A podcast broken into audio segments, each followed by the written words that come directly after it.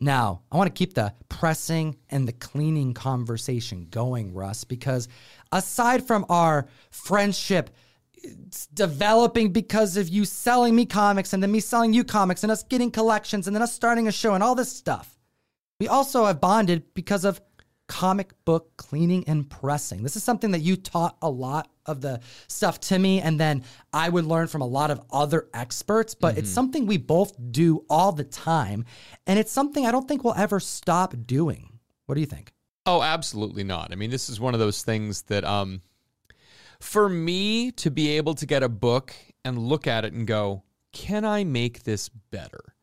Even if it's something as simple as it's got a water damage, it's got a crinkle, it's got pencil writing. Happens all the time you know? I mean it, it, it's pretty pretty common that you get a book that someone has written their name on or in and even just going all right what type of eraser do I use and how do I do this to make this get the pencil writing? Just to not even to like sell it and make more money but just you know improve eye appeal for my own personal collection absolutely you know the golden age guru jeff he's a really talented artist I think a lot of people may be surprised how good he is. He's like trained classically on yeah. some things. Um, I'm not an artist. I've tried, I've dabbled. It's not my thing. I don't enjoy it as much as some individuals do. And because of that lack of passion, I know that I can't really go the distance with it. But I feel like this may be my closest to artistry when it comes to, you know, the artwork of comic books, which is fixing the paper, you know, knowing what to steam, how to do um, the the repair job, to do it in a way where you're not, as you said, added things to it to get a restoration label, right? Uh, a restored label rather.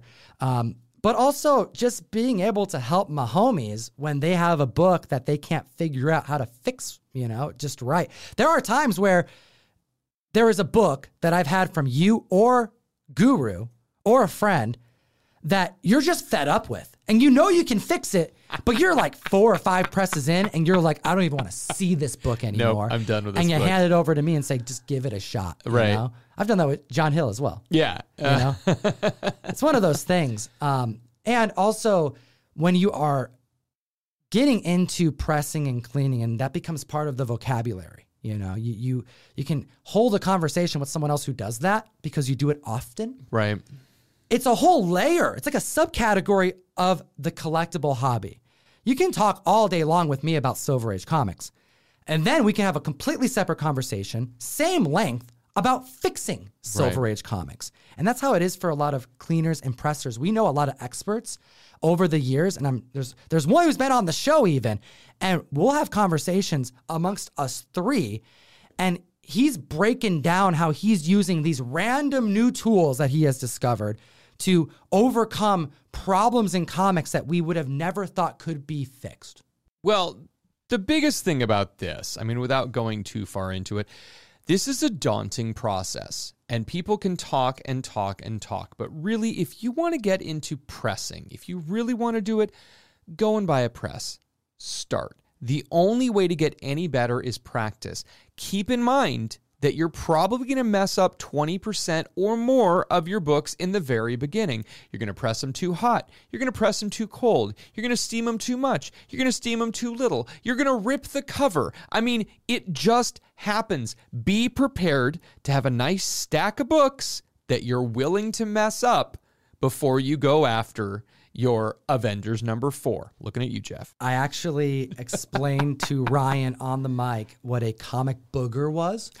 okay. Because Hero Restoration showcased a book that had been pressed by someone else, or rather laid flat on a comic booger and caused an indent on the top pages. And it's something you have to do is you have to go through each page by page and make sure there's nothing on there because you can make a problem much worse. I, I go through pad every single book on the cover, the front, and the back. And if you feel any bumps, you have to go through, find out what page that little ear, it is. You have to find where that is and remove it because if you press it, you will make it a tougher press job if you didn't take the time to rub the outside and just make sure you get all those little pieces of lint, dirt, hair, whatever boogers off. So, one of the things that I have recommended to a lot of individuals who have asked me It's it's recommendations of how to get good at something, whether it's buying, selling, repairing comics, growing your Instagram. I mean, the, the requests are, are Sure. endless. And I try to help out. You know, follow me at Comic Tom 101 on Instagram. I try to respond to everybody within a week. Um, but there is one go to thing that I have recommended, and they were both advice, you know, the tidbits of advice that you have bestowed to me. Whether you thought of it as a sensei act or not, that's what it ended up being. The first, which we kind of mentioned in this podcast, was knowing your price guide. Mm-hmm. Before Key Collector, it was a lot harder. Right. But there was a point where you, you know, sold me an Overstreet Yeah. and you said, You want to know comics? Learn this. And there were months where I would be in my apartment, chilling with the people that I was living with at the time while they were doing things, a lot funner things than I was doing to them. I was enjoying it. Right. And I would sit on the couch and read the Overstreet price guide. Mm-hmm. And I would legit, it's like reading a damn dictionary, Right. you know, tiny text you're going through. And you told me you got to know your price guide, know your X Men, know your Spider Man, Right. know your Batman. As soon as you know that, learn them better.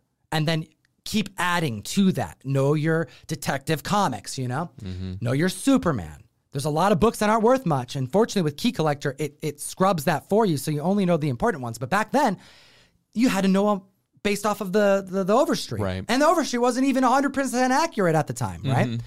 So there's always things that you had to learn beyond that. So Overstreet, know your price guide, download your key collector, you know, like know your key books at least. Right. You'll get dangerous. So that's the first recommendation that you that you really laid out to me. It was one of the first things you told me. You handed me the book and you said, know this stuff.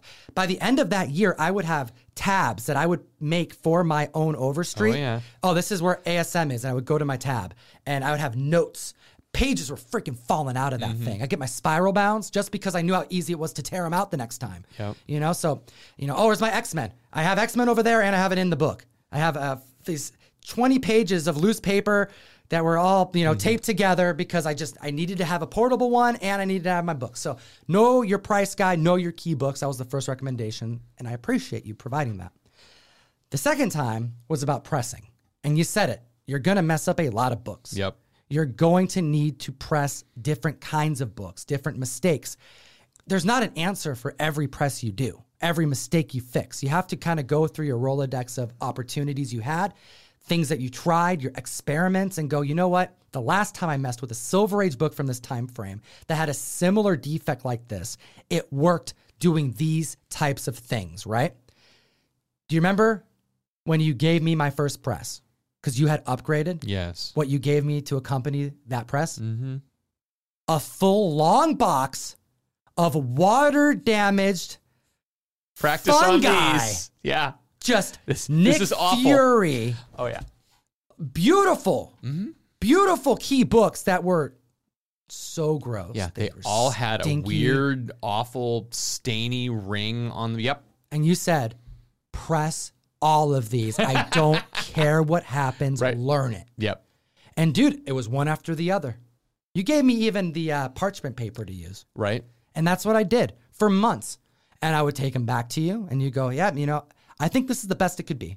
Right. But you would also point out, oh, I mean, I think this one's a little too hot because it's the, the paper. It doesn't. You need to get a steamer. Okay, Right. let's let's get you some steam. Yep. Let's revive the, the the paper a little bit. So both of those things were major moments in my comic grind of getting better at certain aspects that I feel like I'm yeah professional now doing. But you said it right.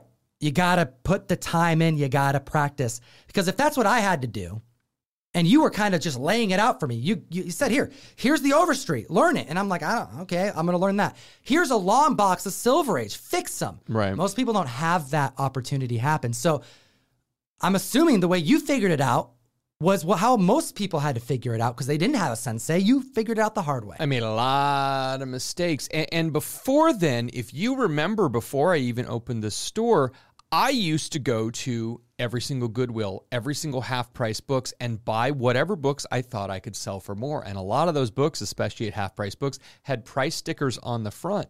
So before I On even the started themselves. pressing, yes, like literally on the comic itself. So before I even started pressing, I got really, really good with a razor blade and some naphtha or some Goo Gone or some Like you know, fluid. rubbing alcohol. Like everyone has a different thing that they do to remove the sticky from the labels. And I removed thousands and thousands of stickers from covers and you get it wet and you wait and you scrape it and sometimes the ink comes off the cover and sometimes it doesn't and the number of times that I had something like a Hellboy Wild Hunt number 1 you're like ah, I can sell this for 25 bucks and you scrape off the price tag and you go price tags damn and Yeah, you just it's worth nothing and you throw the it. book away Yeah, You know? dollar bin, quarter bin book Totally. right there. Um, so, so comic fam, if there's one thing to to uh, bestow, something to to give you as far as my advice of my experience with this guy, is that there's a lot of LCS owners who have this kind of knowledge just sitting there, just sitting there, man, and they don't just you know they don't tell this to people a lot. And the only way that you can really uncover this information and get your your sensei per se is to go to your LCSs to network and and to spread that comic karma. I'm sure there's a lot of people at your that that frequent Milgy Comics that that call Milgy Comics their LCS that have learned a hell of a lot from you. Mm-hmm. And all it took was them picking up their damn comic books on time, oh yes right?